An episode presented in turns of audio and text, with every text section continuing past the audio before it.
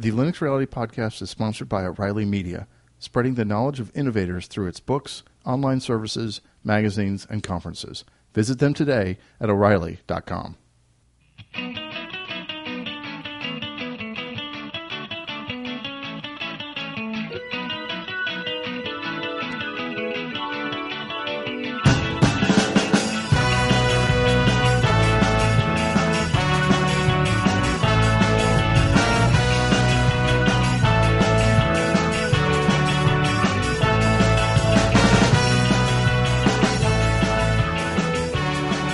Hello there. Welcome back to Linux Reality. This is episode number eighty-one. My name is Chess Griffin.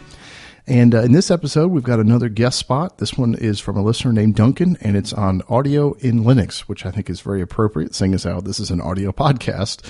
Uh, but it's obviously a question that comes up quite a bit, how to get audio working and how to do different things with audio applications and things like that. So that's what we'll be listening to. It's about twenty-five, thirty minutes or so. Um, something I've been meaning to mention up here at the very front, and I keep forgetting, and this is for all the new listeners. I recommend that people start at the beginning. Um, I've had a couple people ask me this, uh, send me some emails recently, and uh, I definitely recommend, I've said this before, that this this podcast is generally intended for the new Linux user, and the idea has been that we kind of start at the beginning and kind of proceed in a logical fashion. Obviously, not every single episode literally follows on the previous episode. There's We take tangents here and there, and I cover special things from time to time. But in a general sense, that's the idea, is that uh, we're trying to build on things that we've talked about before. So if you are listening for the first time, or if you just started listening, really go back and listen. It talks a lot about the very basics, even, um, you know, I mean, really from scratch. And uh, I've, I've actually heard from a lot of uh, very veteran users. In fact, I, I got an email Uh, from somebody, uh, and I kind of, I know him through another project, but he's been using Linux for over ten years. And he said he listens, and he, even he finds things helpful, and that he learns things from the podcast, which is fantastic. But, uh, so anyway, I just wanted to mention that up front. If you're just starting out, uh, listening to this podcast, definitely check out the archives. There's a lot of great stuff there. Uh, in this episode, as I said, we're going to talk about audio and Linux. I've also got uh, a listener tip, an audio listener tip. So that's cool. That's going to be entered into this contest to win that L P I Linux certification in a nutshell book. I'll talk about that at the end again. And I've also got tons of tons of email. I'm, I'm not, I'm not going to get to all of them. I'm going to get to some of them this week, and I'll, I mean, I can't get to all of them. So I'm going to, you know, save some for next week and the week thereafter. So, and the last thing is I want to say uh, thanks, everybody, for the great feedback on the episode that Klaatu did last week. Actually, I shouldn't say thanks, because seeing as how I didn't do anything other than just provide you the content, uh, it's all his. Uh, credit goes to him entirely. Uh, he did a great job, and there was a lot of great comments in the forum about that episode on the GIMP. And, um, you know, who knows? Maybe he'll follow it up with some more. So, uh, and do check out his podcast. Really, his podcast is top-notch. I, I highly recommend it. It's the, it's the Bad Apples. And you can check the show notes for episode eighty for a link to that. All right. Uh, let's see. I think let's get right to it. Audio in Linux.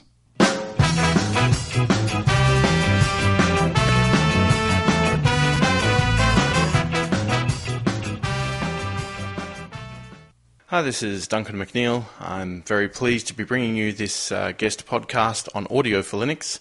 Um, I was particularly pleased when Chess allowed me to record this guest episode uh, because I was helped out very much by uh, the episode on video for Linux. Um, I had a few problems with getting Kino um, to work, and some of the tips in that show really got me underway.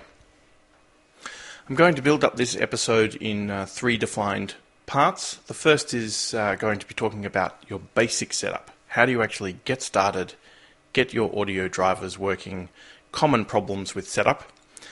Then we'll move on to uh, some applications that you can use um, with a particular focus on uh, music applications and uh, recording. Um, and finally, we'll finish up with uh, looking at cleaning up an audio comment. Um, I'm not sure whether this, when this episode airs, you'll uh, still be in the running uh, for that uh, prize for best audio comment, but uh, it can't hurt to um, find out about how to actually clean up an audio comment and make it sound as best as you possibly can. So one of the most uh, common problems with audio under Linux is unfortunately also one of the most fundamental. and that is you try to play a sound and you get nothing. You get nothing out of your speakers and nothing's happening. Uh, probably the first port of call um, for that is to look at the drivers that you have for your, um, for your hardware. You can do this um, in a number of ways. It might be worth trying a live C D. I particularly recommend Dynebolic, D Y N E B O L I C. Um, Dynebolic um, is triggered, is or oriented towards sound. It has good support for a lot of cards, and it plays significantly. It plays a sound when you start up, um, and tries attempts to settle your your um, your audio on. Um, but uh, failing that, you might want to try, and we might be delving into another Uh, episode's domain here, but essentially you'll be wanting to uh, type L S P C I at the command line to uh, have a look for what sort of sound card you're running, and pipe the output of that L S P C I pipe into grep, um, and you'll be grepping, looking for um, audio. So I think the, the flag is minus I audio, and that will tell you what type of drivers uh, you'll need, because you'll know uh, the hardware that you're running. Another problem that can happen with uh, the drivers uh, for your sound card is that you might have an onboard um, sound card on your motherboard, and you'll buy yourself a nice uh, uh, recording uh, sound card with, with good support, um, and install it in your hardware, and then when you upgrade your distribution, you go from counterintuitively from having all of your audio working to have it not working. Um, and as far as I've discovered, um, what can be happening is Um, as the distribution gets upgraded, you get more and more drivers, and suddenly you have support for the onboard sound on your motherboard, um, which then conflicts with the with the sound card you've got in your machine. So it's worth, uh, you could probably go into the BIOS and try and turn off the uh, the onboard sound, um, or go into um, your settings and see exactly which sound card you're using and try to switch off the one that you don't want. Now, once you get your drivers working, the next layer in the cake, if you like, above your drivers is the sound server that you'll be using. Two of the most common sound servers are O S S, that's Open Sound System, and ALSA, Advanced Linux Sound Architecture. It doesn't really matter which one you use in my experience, and I use both interchangeably depending on the application that I'm using at the time. But one of the most common problems, uh, and probably the second most common problem Um, with audio on Linux, is a conflict between um, either these dri these drivers or these sorry these sound servers um, with each other, or between two applications using the same server. And the solution, um, which falls almost into the "I can't believe it works" category, um, is you can make a link from, if you see an error message from an application that says it's looking at a particular place um, that's incorrect, or a, seems to be a duplicate. Um, so it might be looking at D S P two uh, when it wants to actually go to D S P, is to actually just make a link, go into your, the uh, the command line and type L N uh, to link between uh, slash uh, dev slash D S P to, or D S P two to slash dev slash D S P, whichever way it might be.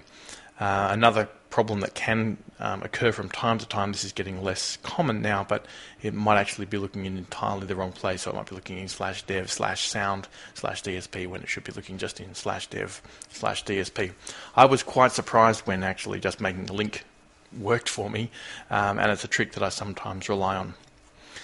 Um, one of the problems um, with conflicting um, sound servers, so a second version of ALSA being started up, or uh, an application trying to access but not having the privileges for the first sound server, um, can be fixed. I've heard some great things about uh, Pulse Audio, uh, which can be installed on most distributions. Um, I've heard great things about the Ubuntu version of Pulse Audio.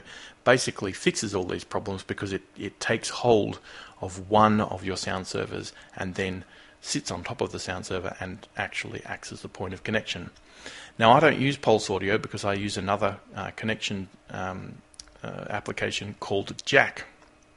And Jack is one of those fabulous recursive names that stands for Jack App, uh, Audio Connection Kit.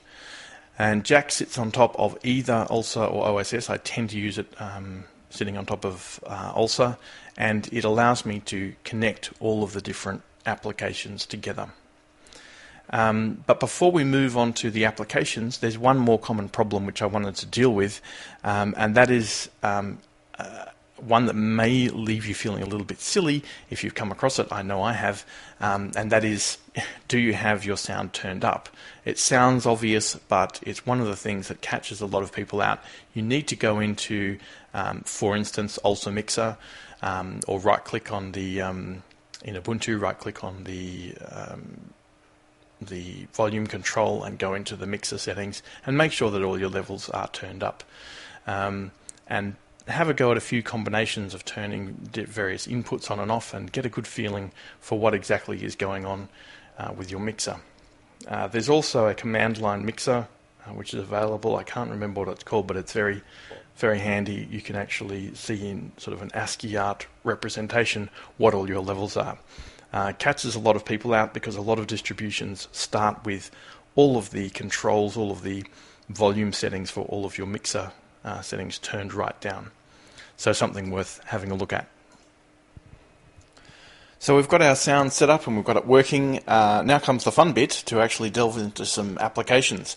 Before I do that though, I'd like to deal with a question that I often get uh, or hear around the place, and that is, why is it so hard to do audio on Linux? Why are there, do you have to configure this and set that up and and and get everything working, where, you know, in say O S ten or X P you simply switch the machine on and start?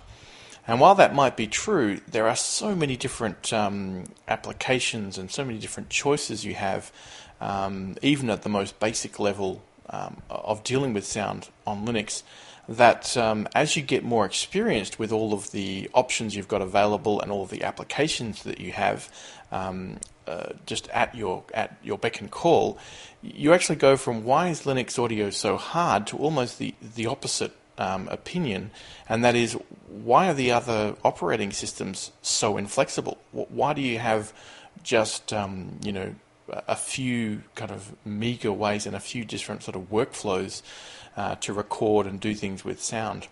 Um, and you very quickly, particularly once you start using uh, different connections between applications um, and different ways of actually using and uh, encoding and uh, and even generating sound, that you'll probably find that after a while Um, you'll go back to um, other sort of operating systems and their application suite and feel a little bit constrained.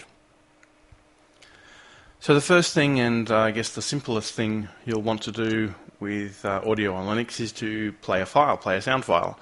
Um, I typically switch between three popular players for this sort of task: V L C player, uh, MPlayer and X M M S. Um, I'm just going to mention the names of some of these um, applications so you can try them out yourself in your own time.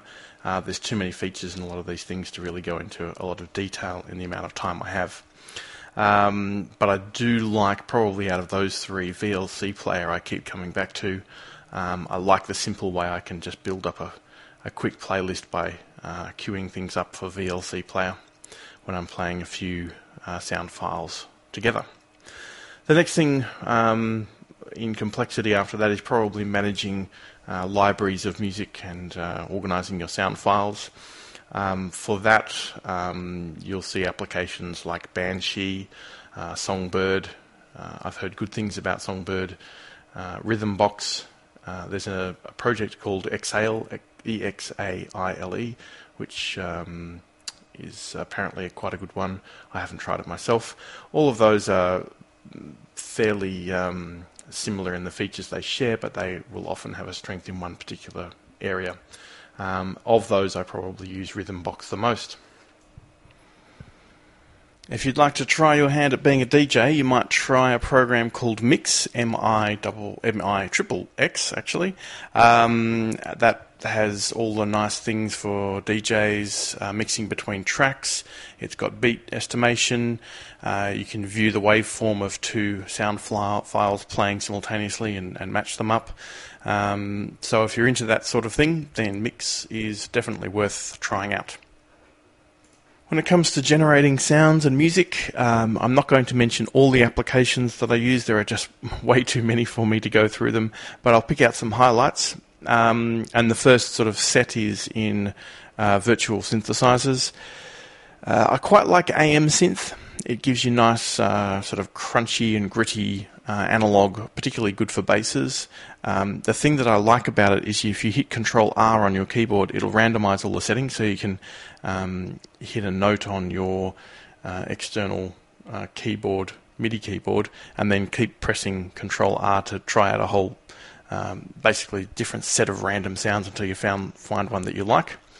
Um, just on that note, before I move on, you don't need to have um, a music keyboard, a MIDI keyboard if you like, to plug into your computer. You can bring on an on-screen one that you, uh, called uh, Virtual Keyboard, I believe, or V-Keyboard or something like that. And you can play that using the keys on your regular text entry computer keyboard. I tend to prefer to be plugged in via an E D I R O L um, MIDI Uh, interface. I, I chose the E D I R O L one because I knew it had good Linux support uh, from the outset, and I can recommend it if you're going to be using um, MIDI on Linux. Uh, moving along, QSynth is a synthesizer that I really like. It loads uh, sound fonts. You can pick up sound fonts from uh, websites such as hammersound dot net. Um, and I really like QSynth. It all, QSynth, I discovered recently, will also play MIDI files. So if you load up a general MIDI sound font and drag and drop a MIDI file onto it, then you can play uh, MIDI files directly through it. Uh, Bristol is a keyboard emulator, and it's got a lot of those old-style uh, Rhodes and D X, um, Moog, and other uh, great classic Um, synthesizers, emulations built in with fantastic uh, interfaces to them, um, on-screen look uh, made to be as realistic as possible. Moving on to sequencers and drum machines. Uh, probably the best drum machine I've found is Hydrogen. Um, it comes with a number of preset drum kits. You can download more. Um, but the thing that's really nice about it is that it has three controls on the right-hand side for humanize, randomize, and swing. And using those controls, you can take a fairly regimented, boring, uh, straight-ahead drum sequence, and you can turn it into something a little bit more interesting by adding a bit of randomization on the timing, on the velocity, um, and on how much swing there is in the drum uh, part.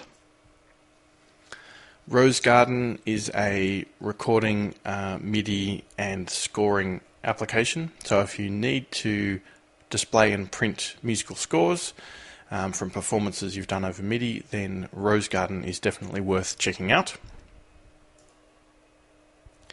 So let's take a look at recording now. Uh, probably the most popular Swiss Army knife, uh, y all kinds of uses application that a lot of people will know about is Audacity.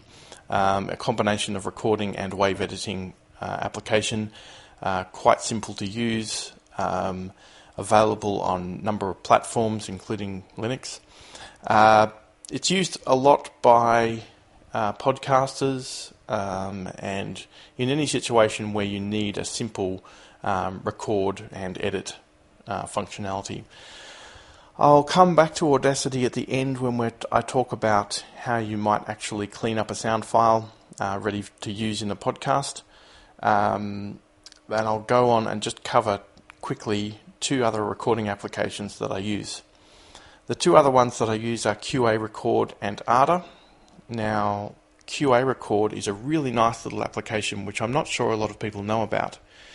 It essentially allows you to connect to a Jack Um, output, and I use Jack to connect all of my different sound applications together and um, route through uh, different effects programs, uh, so that at the, through, after all of that connecting uh, various MIDI inputs and um, connecting all of the different sound architecture, I end up with one master output, and I usually just put that straight into Q A Record. It's a lovely little three, app, three button application with a really large V U meter on the front, which lets you know exactly what sort of level you're getting out.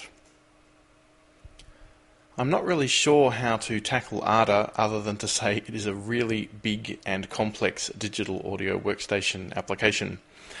It has a lot of the sort of pro features that you'd expect of a complex digital audio workstation, such as a fully featured uh, and powerful mixer with full automation, um, the ability to record at an arbitrary uh, rate, um, as uh, an arbitrary sample rate, uh, the ability to um, adjust your crossfades live and hear the, the effects um, directly, uh, multiple playback um, rates with a sort of a scrub wheel kind of effect. Um, there's just so much in Audacity. Uh, probably goes beyond my level of capacity. Um, it has been picked up uh, lately, picked up a sponsor, uh, S A E College, which was one of the first, uh, if not the first, um, audio engineering colleges around um, in the U K. Uh, and it's just got a lot of features which, if you're interested in picking up more flexibility and power, particularly for music recording, Uh, you'll be looking at uh, using Ardour. I say particularly for music recording because I do know that it has some features to support uh, recording and uh, manipulating sound with video uh, files as well. I haven't played around with that very much, um, but I do know that it is available.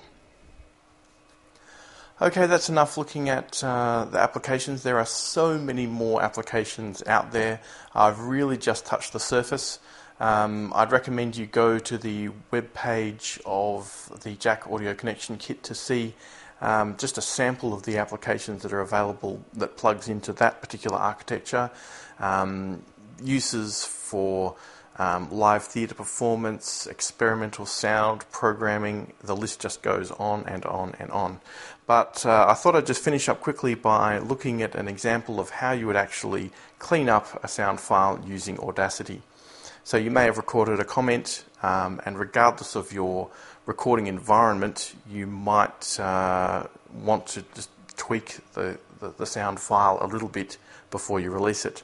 And there are three basic things that you can do to improve pretty much any recorded sound.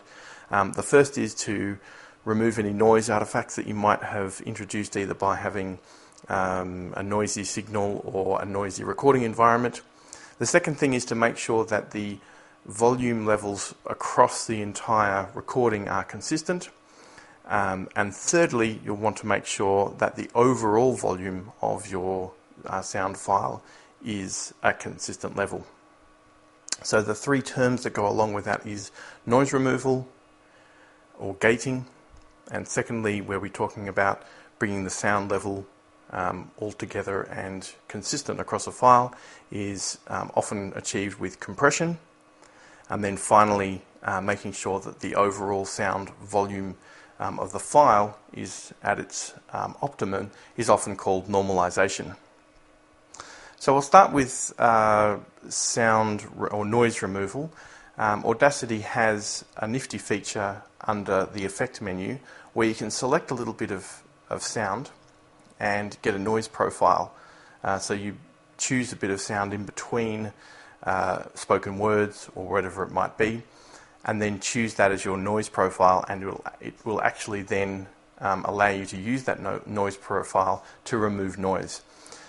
Another simple uh, thing which can get rid of noise, particularly if you've recorded in a noisy environment, is to go into uh, the effects and plugins, and you'll find an effect called gating. Now what a gate does is essentially switches off the, the uh, signal once it falls below a particular threshold. And that can be really handy so that the spaces in between each word or each spoken sentence is completely silent rather than just going down to a, a low hiss or a low hum. Um, so that's a really handy tip if you need to get rid of a hiss, hum or buzz in a recording. I'll move on now to getting the sound consistent across, uh, the, the volume levels consistent across a file, and that's using compression. And what compression does is basically to say, um, take the softest um, bit of volume or sound from a file and amplify it a little bit, and take the loudest part and bring it down as well. It's a little bit more complex than that, and uh, when you look at the under the effects menu in Audacity, you'll see there's a few more options there. Um, essentially the most common compression ratio, you'll see there's a setting for ratio in there, is the default um, compression ratio of two to one. um, and applying that effectively will even out the volumes across your file. Finally, um, you probably are aware that there are different um, volumes for, for various uh, sound recordings that you've done, and the question that often comes up is, well, how loud is loud? How loud should I have the um, actual output? I can amplify in um, using some of the effects in Audacity. What volume output should I be looking for?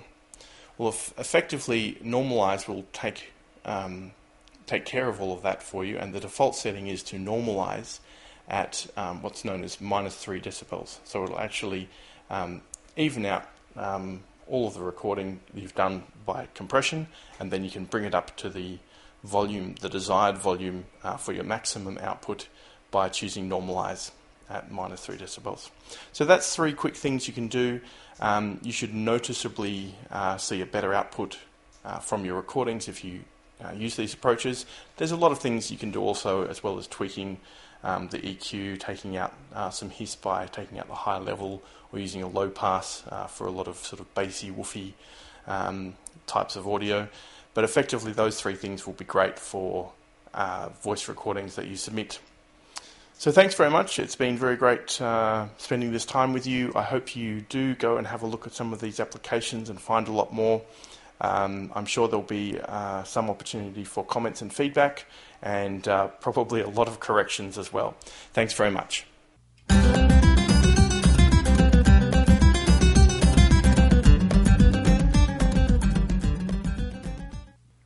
Hi Chess, this is Sebastian from Germany. I've been listening to your podcast for about two months now, and I really enjoy the topics of your show. And I was looking for that kind of a show um, pretty long, and I just stumbled upon it and I really enjoyed it, so thank you very much for this. So here's my listener tip. If you've ever wanted to have a, a shell account on a server for free, here's what you need to do. Go to w w w dot red dash pill dot e u forward slash free unix.shtml and uh, choose a shell provider that fits your needs. That's w w w dot red dash pill dot e u forward slash free unix.html. I use a shell account um, that allows Python, so that I can use a program called Daily Plucker, which is a tool which melts together R S S feeds and uh, the H T M L files uh, that, that are linked to. Uh, to a nice uh, F B reader format, so that I can read uh, all these feeds and uh, all the news uh, on uh, offline on my Nokia seven seventy. It downloads all your favorite shows, and you can even use the uh, it can even use the H T M L side. So it's that's pretty neat. So um, thank you for your show, and uh, keep up with the good work. Bye.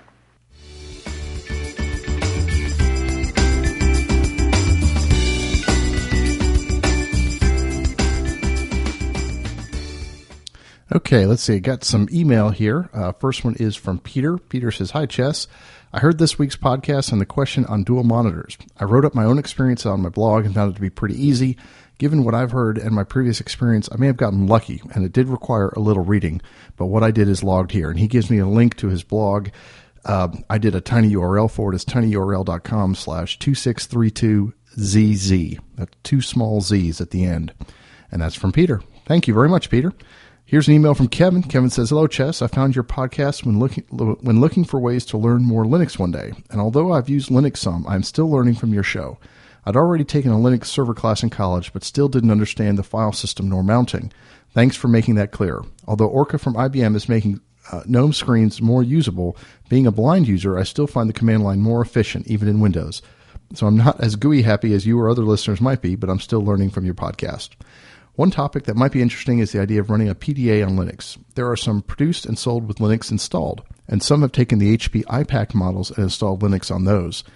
There's a new and cool P D A for the blind, which Keith from several shows back owns, called the Icon from Levelstar dot com.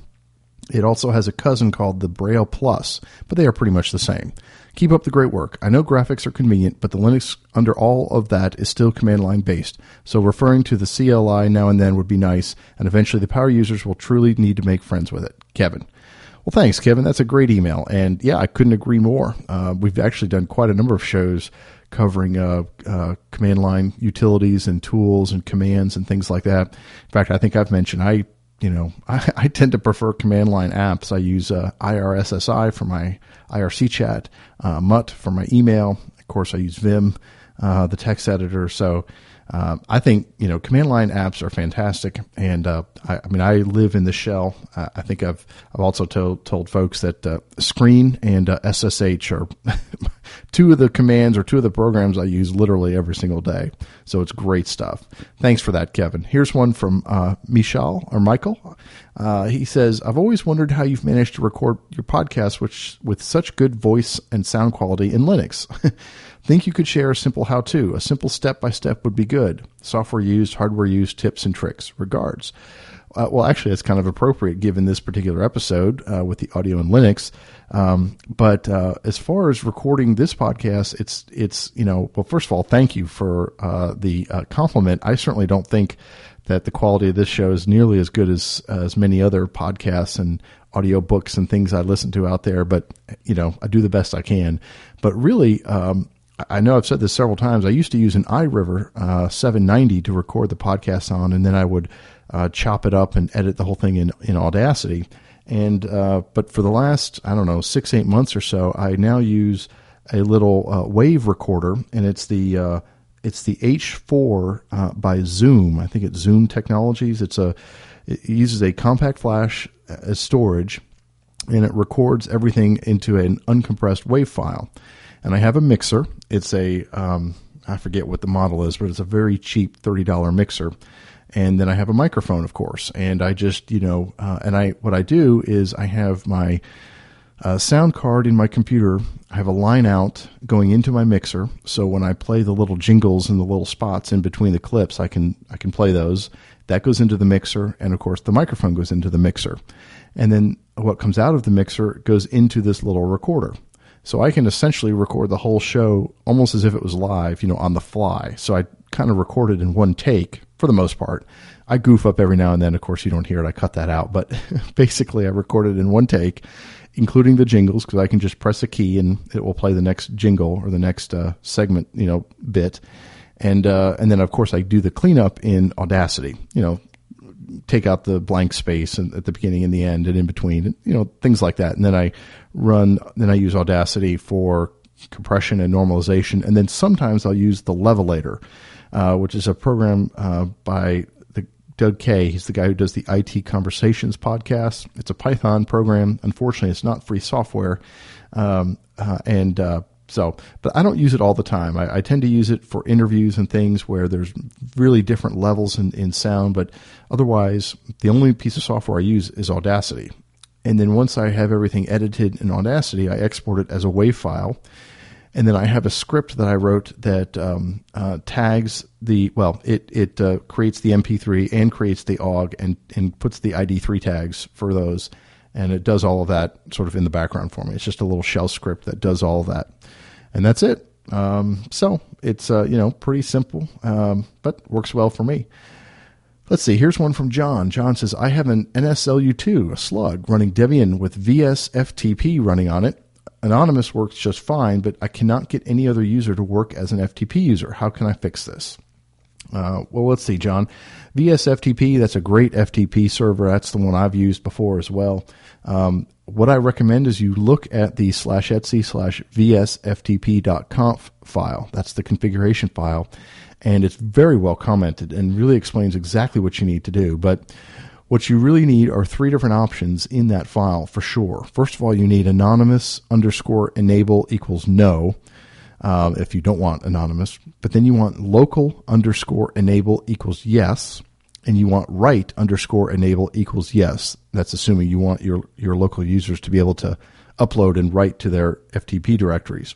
And then what I strongly recommend is another option, and it's uh, chroot, which is C H R O O T underscore local underscore users user equals yes. And what that does is it it it basically cheroots each user, meaning when they log in, they can only log in, they can only get to their home directory. If they try to navigate upwards in the directory tree, they won't see anything, so they don't get to see the rest of the system files. There's a lot of how-tos out there on Debian and V S F T P. It's a great F T P server. Uh, so, you know, just Google around. But those are the options that I've had to enable in order to get my local users to be able to um, F T P in. And that lets them F T P into their home directory. Okay, here's one from Dan. Dan says, I would like to set up a web server to practice P H P, Linux, et cetera. Can I do this with just two laptops, Linux on one and Apache on the other? Please advise. Like your podcast a lot. Please keep it up. Well, Dan, actually, you don't need to use two computers for that. You can run um, a web server and P H P and MySQL and whatever else on your single laptop. I mean, you, you can use two if you want, um, but you can run a local instance of Apache. And it's, this is not a web server that's exposed to the internet, uh, but it would be running on a local port. So you would open up your browser and you would type, you know, localhost colon eighty. And it will browse to the local port eighty, which is, you know, that's the web server port. That's what Apache runs on, port eighty. Um, but so you can then run P H P scripts and all this kind of stuff just on your local machine and access it with a local web browser using localhost colon eighty. And it works just fine. And you, a lot of people do that for testing and things like that. So, um, you know, that's, that's the easiest way to do it. That's the way I've done it before. And uh, hopefully that helps. Here is one from Alessandro from Italy. He says, hi, Chess. First of all, thanks a lot for the great job you are doing. I really appreciate it. I would like to hear something about file synchronization on your podcast. I've been using the briefcase in Windows for quite a lot of time, and I have to admit it is a great component. It allows you to keep two directories, local, but works also with U S B sticks, perfectly synchronized. Even though you delete a file from one side, it will keep the synchronization according to the last operation, so no data loss is possible. That is something you cannot achieve with the copy command in Linux, even though you can play with switches. Um, let's see, it talks about the briefcase, keeps track of deletions because it has a sort of journal or log file. Is there something equivalent in Linux which allows bidirectional synchronization? Thanks and kind regards. Alessandro, the one thing I've heard of, but I've never tried it, is something called Unison. And if you Google for Linux and Unison, that's U N I S O N, I think that's right, Unison. Um, that is a file synchronization technique or, or technology. Um, what I've done is I have tended to use rsync or um, Subversion or any kind of versioning system. That's probably a lot more than you want. I have a local Subversion server uh, here at home, and uh, that I keep all kinds of configuration files and scripts and things like that. And uh, that allows me to keep uh, different, you know, I can keep a local copy on my workstation and keep the keep the sort of the main Subversion repository on my server, my local server here. And then I can synchronize and update and make changes. And of course I can go back and pull out old old versions. That's what a that's what a version control system does, lets you keep version uh, information. But I think for just simple synchronization, I've heard that Unison works really well. So I recommend that you check that out. And please let me know how it works. Uh, let's see.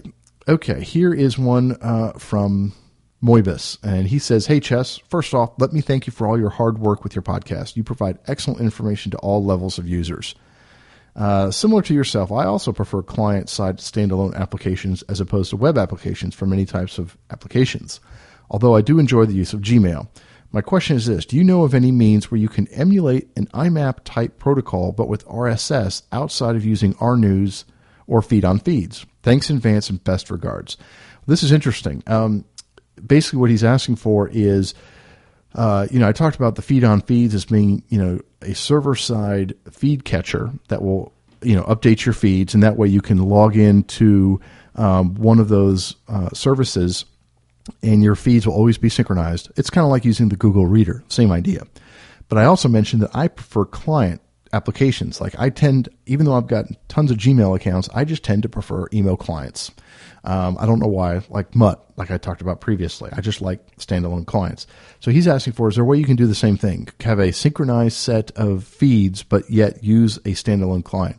The only one I'm aware of, and I've never used it, but I've heard other people talk about it, is some, is a Thunderbird plugin or extension called Forumzilla. Just like a forum. It's so it's F O R U M Z I L L A, Forumzilla. It's an extension for Thunderbird.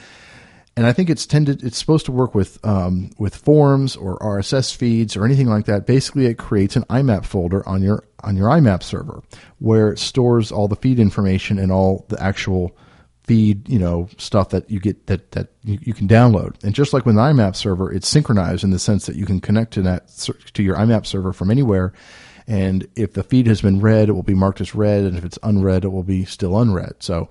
Uh, check that out and let me know how that works. I'd really like to know. And let's see, I got a lot of more email here, but I'm going to save them uh, for next time. And uh, so I think with that, it's time to wrap it up.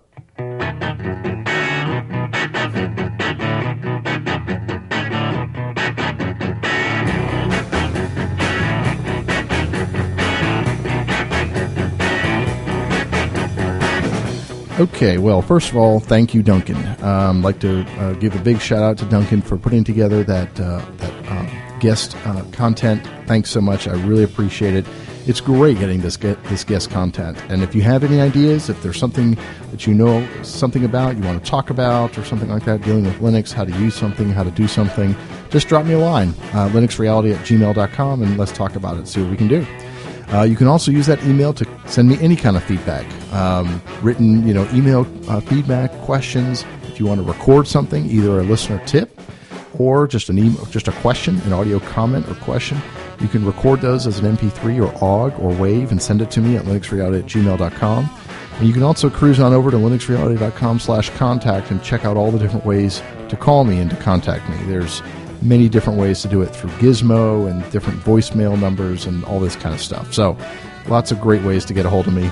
Please check out the forums. We've got some really great discussions going on over there. It's it's just been going strong, and it just continues to go strong, and I really appreciate that. The forums are great. I really like checking out what's going on in there. That's linuxreality dot com slash forums. And I think I'm going to be getting a third C D ready here soon. It's probably it's probably overdue um, with the with the next batch of episodes, you know, volume three, if you will, of the of the archive. Uh, so stay tuned for that. I'll let you know more about that soon. I think that's going to do it for me. Um, hope you all have a great week and a great weekend. I'll catch you all next time. This has been episode eighty-one of Linux Reality. See you later. Bye bye.